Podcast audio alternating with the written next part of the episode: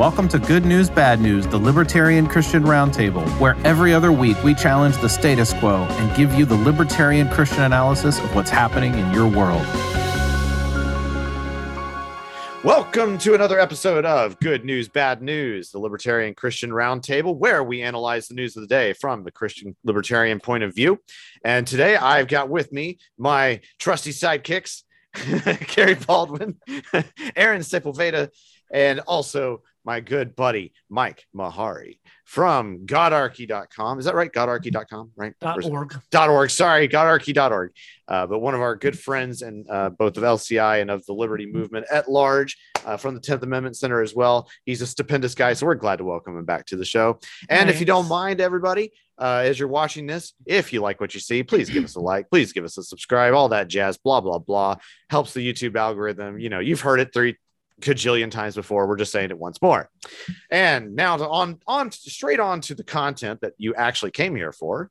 Kerry has got something interesting she wanted to tell us about regarding staffing shortages because of Omicron. Who knew? Who knew? What's going Yeah. What's going on with this, Kerry? well, I think you've got the article. You want to put it up? Yes, I am gonna put this one up. Sweet. So, yeah, this actually, so, okay. So, this is from uh, theconversation.com, which is supposed to be more intellectual conversation Yeah. happening, supposed to be. Um, but this one stood out to me in particular just because they're talking about uh, medical laboratories. And I was a, an ASCP certified medical lab technician way back in the day. That's Um, fancy. Yes. And so I was reading through this and man, I just had to smack myself because I couldn't believe what I was reading. Um, first of all, they talk about how there are dangerously low, uh, uh, you know, em- employee availability for medical laboratory professionals and, um, you know, huge shortage. But they say it's as a result of the pandemic. And I'm going to quibble with that for or in just a minute but um you know they talk about uh, a couple of reasons they cite a couple of reasons as to why the pandemic is causing this. Um, first of all they say that it's due to quote increased stress from the pandemic and then later on they cite low salaries. Um, but they also rightly point out that they've had staffing shortages in the medical lab profession for over two decades. surprise, surprise. Yeah. So when I was in, it was about 16 years ago before my son was born. Um, and I distinctly remember them talking about shortages. I was uh, a med lab tech in the Air Force. And so I was told, oh, this is going to be a piece of cake for you to, to get a job in because there's staffing shortages. So they've had these staffing shortages for decades. Yeah. Um, so, uh, you know, first of all, they talk about the increased stress from the pandemic, but they don't elaborate on that. Um, and, you know, we can't ignore the fact that uh, these vaccine mandates, especially now that the Supreme Court has, uh, you know, ruled against medical professionals being able to make a decision about whether or not to take a vaccine or not.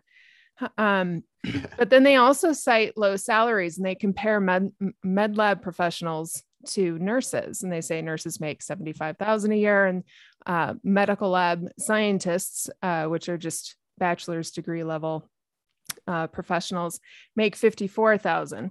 Um, and I had to laugh because medical lab scientists don't do a heck of a lot or comparative to nurses.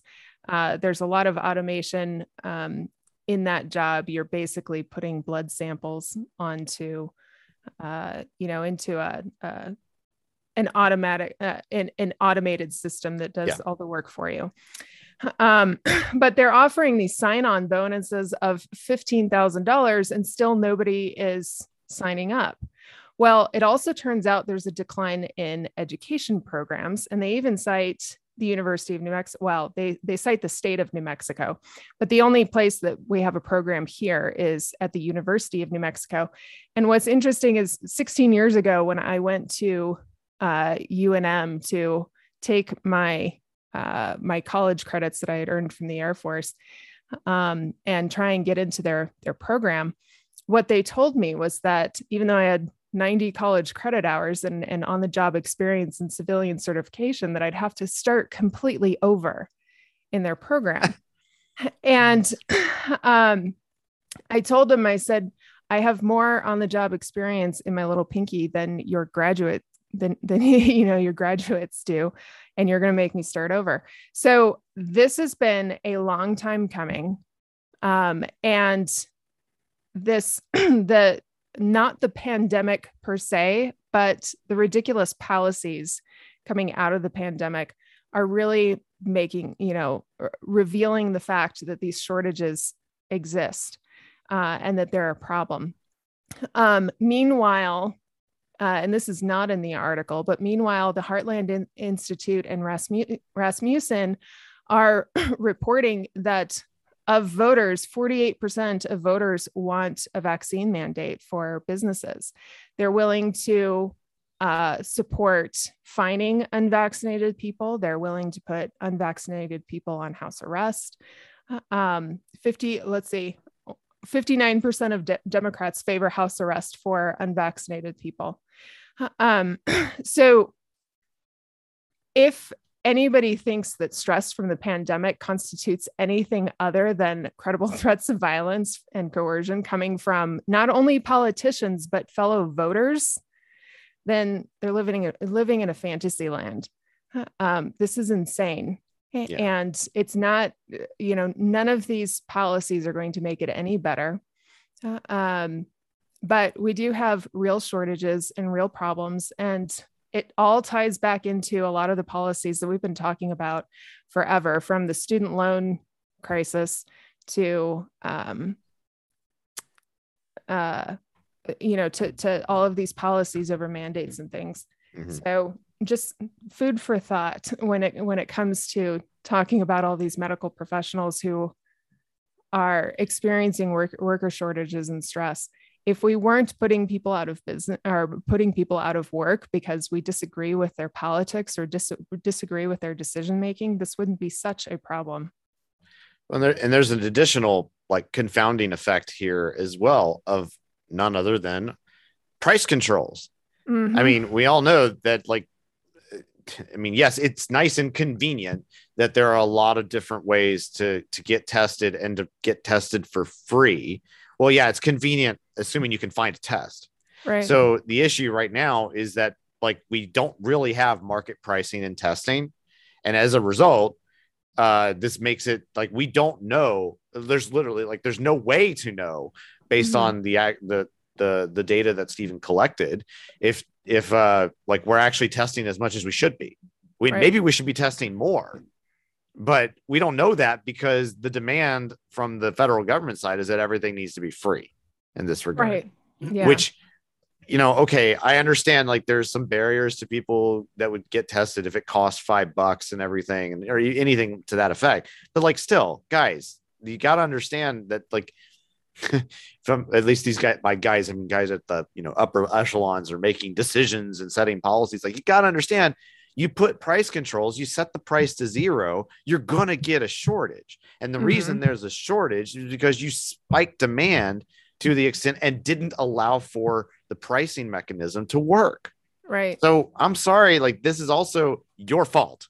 Well, like, here's the thing in that article, one of the things that they do is they they close out this article not by saying, "Hey, what gives? Why are the, why do we have these shortages?" Yeah. They say, "Hey, when you're standing in line for your COVID test, just remember all of these people who still happen to have jobs." yeah. And and be concerned about that. It's like, really this is this is supposed to be like an intellectual article yeah. that is asking questions and challenging things and you know it's just like yeah i mean it's one thing it's one thing to say like yeah there's there's a shortage in lab personnel like yeah but that's also been as they noted happening for two decades for right. two decades like right. so and we know this like and and you know why and why that why is that Kerry price controls on the other side of that has been happening for two decades yeah. as well so there's these are confounding effects from uh, uh as well from you know decades upon decades of, of yeah. fda policy and when it comes yeah. down to it i mean it's a, that's you know tremendous there this reminds me of an article that i wrote for the 10th amendment center not too long ago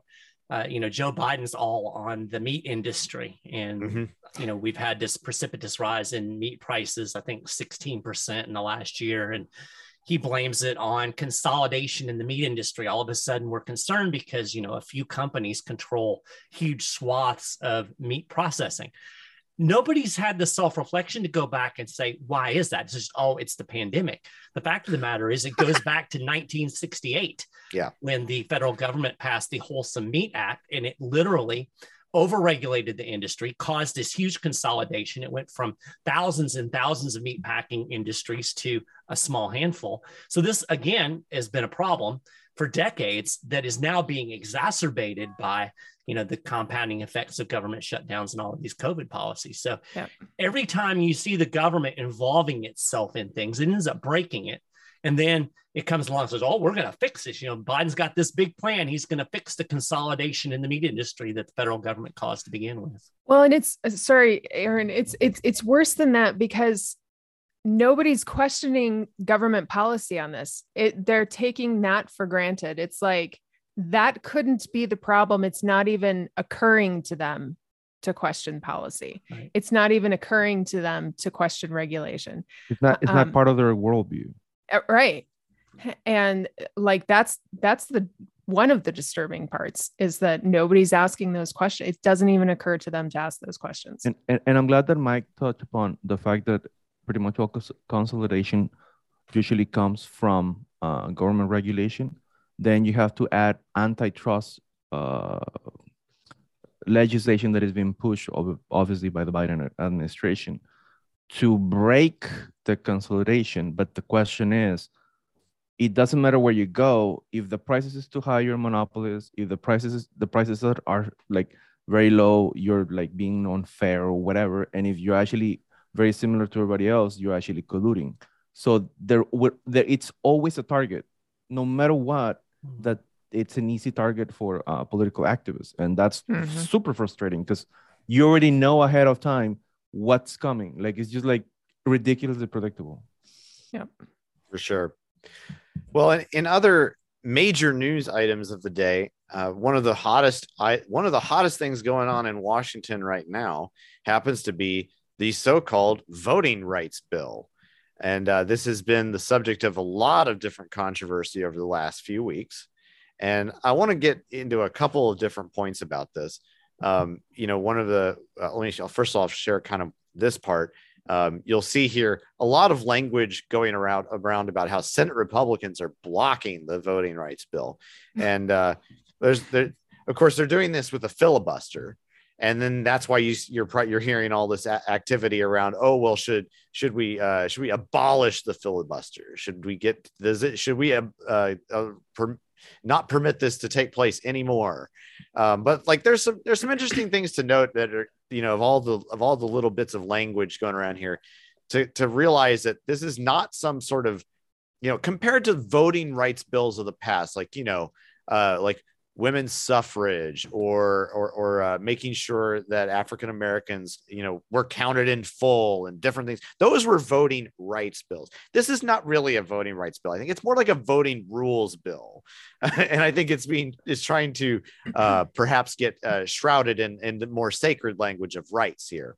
Uh, and, and, because and why do I say that? Well, it's because this bill contains things like uh, stuff about automatic voter registration and mail-in voting standards, uh, you know, also, oh, statehood for Washington, D.C., or at least promoting it is within it, as well as, you know, uh, uh rules about gerrymandering or what they call what, you know, one man's one man's redistricting is another man's re- re- gerrymandering, of course, we know this. And, uh, and, you know, and, and, and to be fair, like some of those rules have probably been, you know, somewhat decent. And when the states have done them, uh, but when you go and do this from the national stage, it gets weird, and I think that's uh, very very problematic uh, from the outset. Um, and I, I, just think it's really interesting to kind of realize that this is what it's really all about. And even so, there's other reporting that suggests like reason uh, reason uh, analysis about how this reform bill doesn't really make a difference because most of the things that are uh, advocated or, or mandated within it are either too difficult to implement with current technology or just are flat out impossible uh, given you know what is available today. So it's like it's either it either is impossible to happen within the time frame or impossible to happen within the limits of technology itself right now. And so you know it just goes to show that like when you try to top down make this work you're going to end up with big problems. And and this type of centralization of power never works let the states handle their own systems. It is not something that needs to be handled from the from the, eh, the with the rules like this from the top down. And so like I mean, and this is, you know, perhaps under the backdrop of even the the question, how much does voting matter in the first place? But that's a whole different bill or well, a whole different bill of goods to sell, and, I suppose. And the last people we want making rules about voting are the people who are elected by those rules. yeah, exactly. Like that. That's uh, yeah. Let's let the fox rule the hen house here. Right. It's like yep. that's kind of the point, right? And that's right. just not the way. That's not even. It's not even the way. Like even if you're not like you know su- super keen on uh, on on federalism per se you know this isn't even the way that federalism was supposed to work. like, I mean, come on. Yeah. There are, of course, are, there are other proposals out there to try and improve things. And in fact, we actually have a listener question uh, that we we wanted to bring Mike Maharrey on just to talk about some of this alone. And this is this is great stuff. So we do have a listener question we want to address about voting at this time, and this comes from our friend John. We're just gonna we will uh, censor his last name, so John, you know. Uh, so, John, thanks for your question here. Uh, he he loves the podcast, and and so we appreciate your support, man. Um, but you know, you you here's the question he asks. He says it seems obvious that we're not going to affect much change as long as we have an electoral college that works to entrench the duopoly of barely differentiable authoritarian parties. Personally, I'd like to see the replacement of the electoral college with a ranked choice voting system and that would by its very design tend to elect more moderate candidates and decrease polarization uh, and so he he uh, continues on and, and, suggests that you know this could be uh, also you know uh, worked uh, worked around to to help against gerrymandering and whatnot. He says concludes with you know this would obviously you know be a big change. Uh, but but he's but he, he says a lot of these ideas have been proposed by many smart people and wonders what our opinion is on such things. So things like ranked choice voting, electoral college, and whatnot. And so I'd, I'd like I'd like Mike to kind of uh, throw that out there to him and give us some give us a history lesson, Mike, and some of your ideas on it. Yeah, well, you know, the first thing that popped into my head when I read the question, and I think this is a very well intentioned. He's identified a lot of problems. Uh, I think anybody can look at the current system and, and recognize that there are issues. So, uh, you know, kudos for anybody who's trying to come up with with solutions. Uh, but I think he kind of smuggles a little grain in that uh, I, guess to put it this way, I would question whether uh, changing out the parts in Washington D.C. is really going to affect any change. You know, no matter how you do it. Uh, I've said for a long time that the system in Washington D.C., the constitutional system, is so broken that it's impossible to fix it by switching out uh, a president or a Congress. Uh, it's a little bit like uh, if I have a broken down car and it's up on blocks and you know there's no tires and the engine's half out of it and and I'm going to fix that by switching the driver. Uh, obviously, it's not going to work, and that's really what to me Washington D.C. politics is all about and you know the the question really addresses presidential and congressional elections. And uh, i think you have to find other ways to address the issues in washington d.c i say this every time we have a presidential election. Uh, you know I, I, will guarantee one thing. No yeah. matter who is elected at the end of their term the federal government will be deeper in debt. It will be more powerful and it'll be violating more of your rights. And I could probably add that there will be another war in there, but you know, so you know, I'm a little skeptical of the whole DC centric. We've got to we've got to figure out a better way to elect a president. But to kind of get yeah. into the nuts and bolts, I think our our questioner is conflating two things. Uh, he talks about ranked choice voting and he talks about the electoral college, and those two things aren't really mutually exclusive.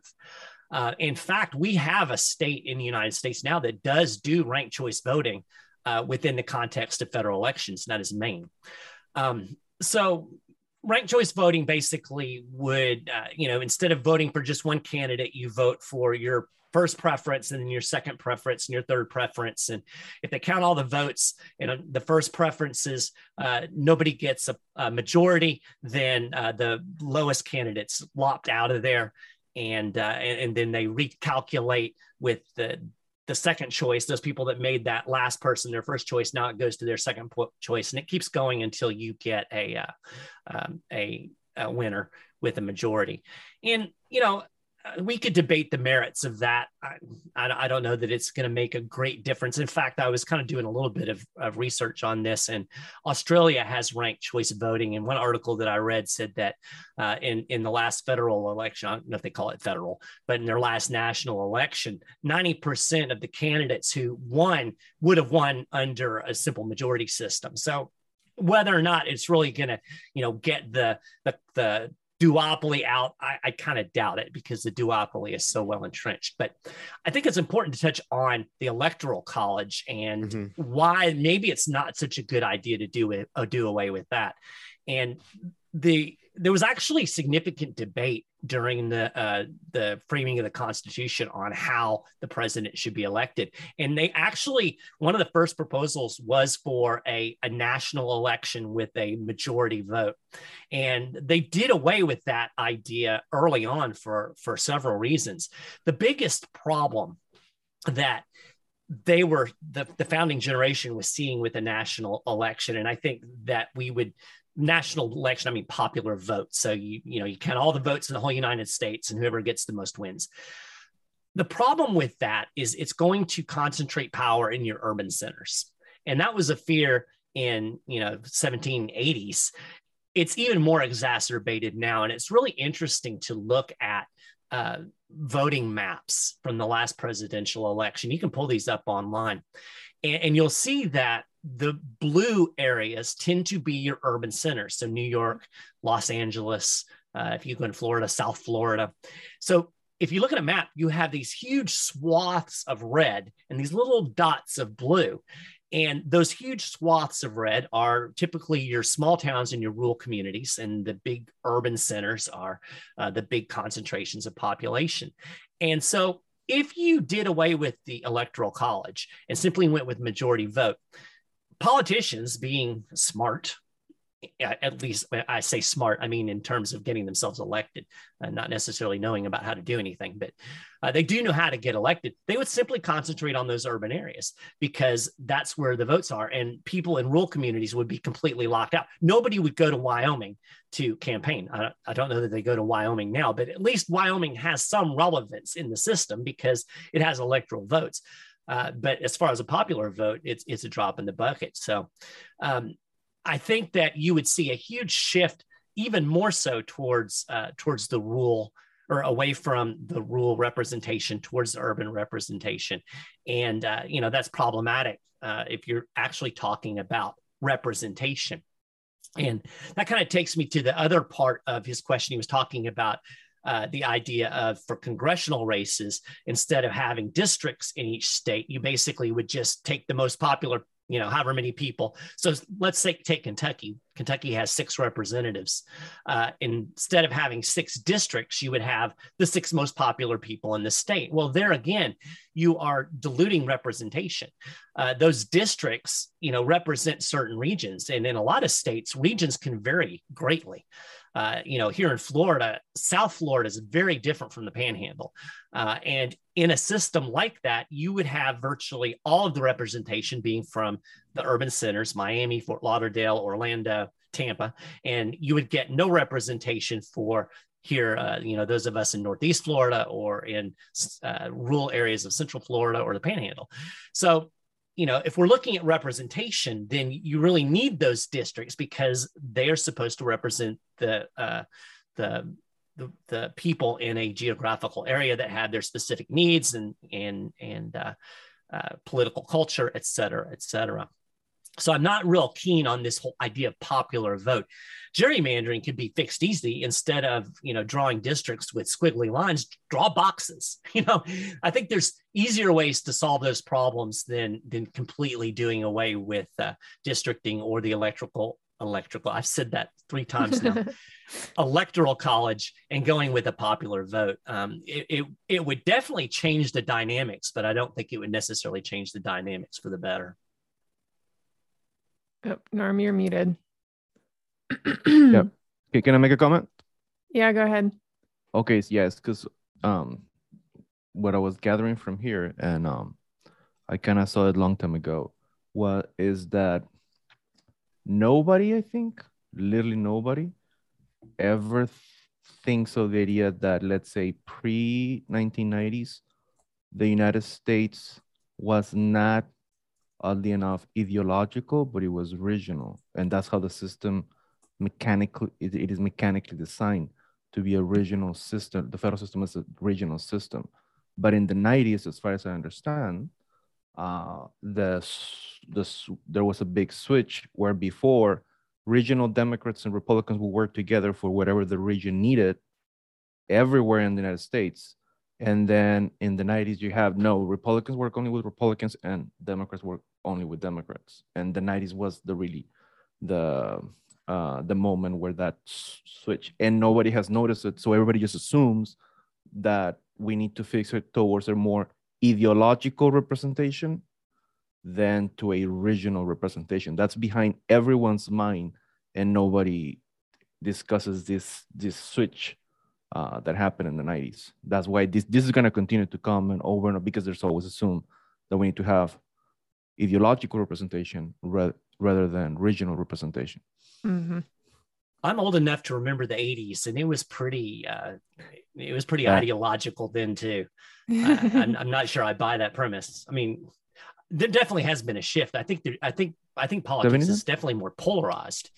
Um, but I still think that there there uh, that it's always been this kind of ideological um, divide. I think the ideology has changed a bit. Um, you know, I think uh, it's interesting. I, I, think in the last ten or fifteen years, you've seen seen a shift from kind of the blue collar uh, rule shifting from Democrat to Republican. Um, but I still think those those regional differences are pretty profound, and I think if you look at a map, you can see that. Uh, well, and I think I think as far as ideology is concerned, there was much more common ground that could be found between the two sides, between Democrat and Republican. It's so so polarized now. Like, you know, there's zero common ground, at least from the voters' perspective. Right. There's a lot of common ground, really, when it comes to a war or spying on you or taking your money or regulating things. They tend to be able to get together to do those things. Uh, yeah, you know, it's it, in, in a lot of ways. If you if you start getting into the political system, um, I've, I've had the unfortunate experience of of kind of seeing behind the scenes more more so in state government, but I think the federal government's uh, much the same. Um, they fight in public and and work behind the scenes to do what they want to do in private uh, a lot of the a lot of the hot rhetoric is hot rhetoric for the for the voters and uh, and, and behind the scenes they're getting done what they want to get done. And then every, every once in a while you get a flying appointment like joe manchin. Yeah. The the way you can kind of think about it is in terms of the, those venn diagrams of the where the intersections of of the the two major parties kind of con- collide together that area of of uh, of intersection has gotten smaller and smaller. And that represents the polarizability of it all. Yeah. and you could mm. think in some sense that and, and this is a very crude way of kind of mathematically trying to put it, but that the greater the proportion of of uh, of of uh, the main area to that small intersectional area, then the more polarized it gets, and you can even see that as it pertains to the way we think about this in terms of kind of like well the way that libertarians kind of intersect with all with the other 2 mm-hmm. and that mm-hmm. there is kind of an intersection of all three at very small points at times um, but that just demonstrates to an extent how polarized the rest of it is. Right. So, you know, if anything, you know, there's there is something to be said for realizing that that that that uh, that we're trying to kind of make their areas smaller mm-hmm. and absorb and absorb them into the correct ideas and make that that little right. intersectional area bigger. Well, and anyway, that's you know one of one of my political I, so i'm not a voter. I don't know why i'm talking about voting. But uh, because you know you you don't have to do it to know it. Yeah I know, I know, I know the history but but don't my, you know that by not voting you're voting for the wrong guy yes clearly? I'm, I'm very well aware of that. But, you know my political philosophy in terms of activism and this is what we do at the 10th amendment center uh, we look at okay what are the power dynamics in uh, whatever state uh, and because our our focus tends to be state oriented, but you can look at this at the local level as well. and then you look at that and you say, okay, what can we get done given the people that are there Mhm. to create more space or push for liberty? So, you know, in Yeah. California, we're doing very different work with very different coalitions than we're doing in Alabama. And uh, so, you know, that's why I don't really worry. I, I used to worry a lot about, you know, who who who are we going to elect? And I mean, quite frankly, 80 to 90% of them are sociopaths. And, Yeah. uh, you know, most of them aren't very useful in terms of the overall philosophy of liberty. But we can find Democrats who are willing to push back against the surveillance state. Uh, we can find Republicans who are Mhm. willing to push back against, uh, you know, gun control. Uh, sometimes we can find a, uh, uh, the intersection of the Venn diagram on an issue like asset Yep. forfeiture. So, Mhm. you know, instead of obsessing over who we're going to get elected and trying to get the next great candidate who's going to bring us liberty, Yeah. um, maybe focus a little bit on okay, what are the dynamics where I am?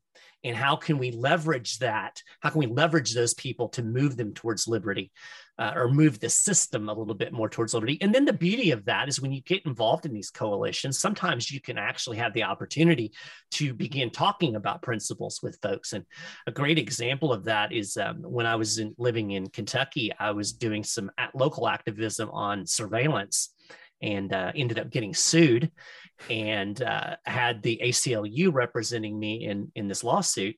Got to know some folks at the ACLU, and and you know they're they're good on some things and bad on some things. But I remember one day I was having lunch with the policy director. and We were talking about the case, and and as lunches tend to go, the conversation meandered, and we started talking more about uh, political philosophy. And at the end of lunch, she looked at me and she goes, "Maybe I'm an anarchist."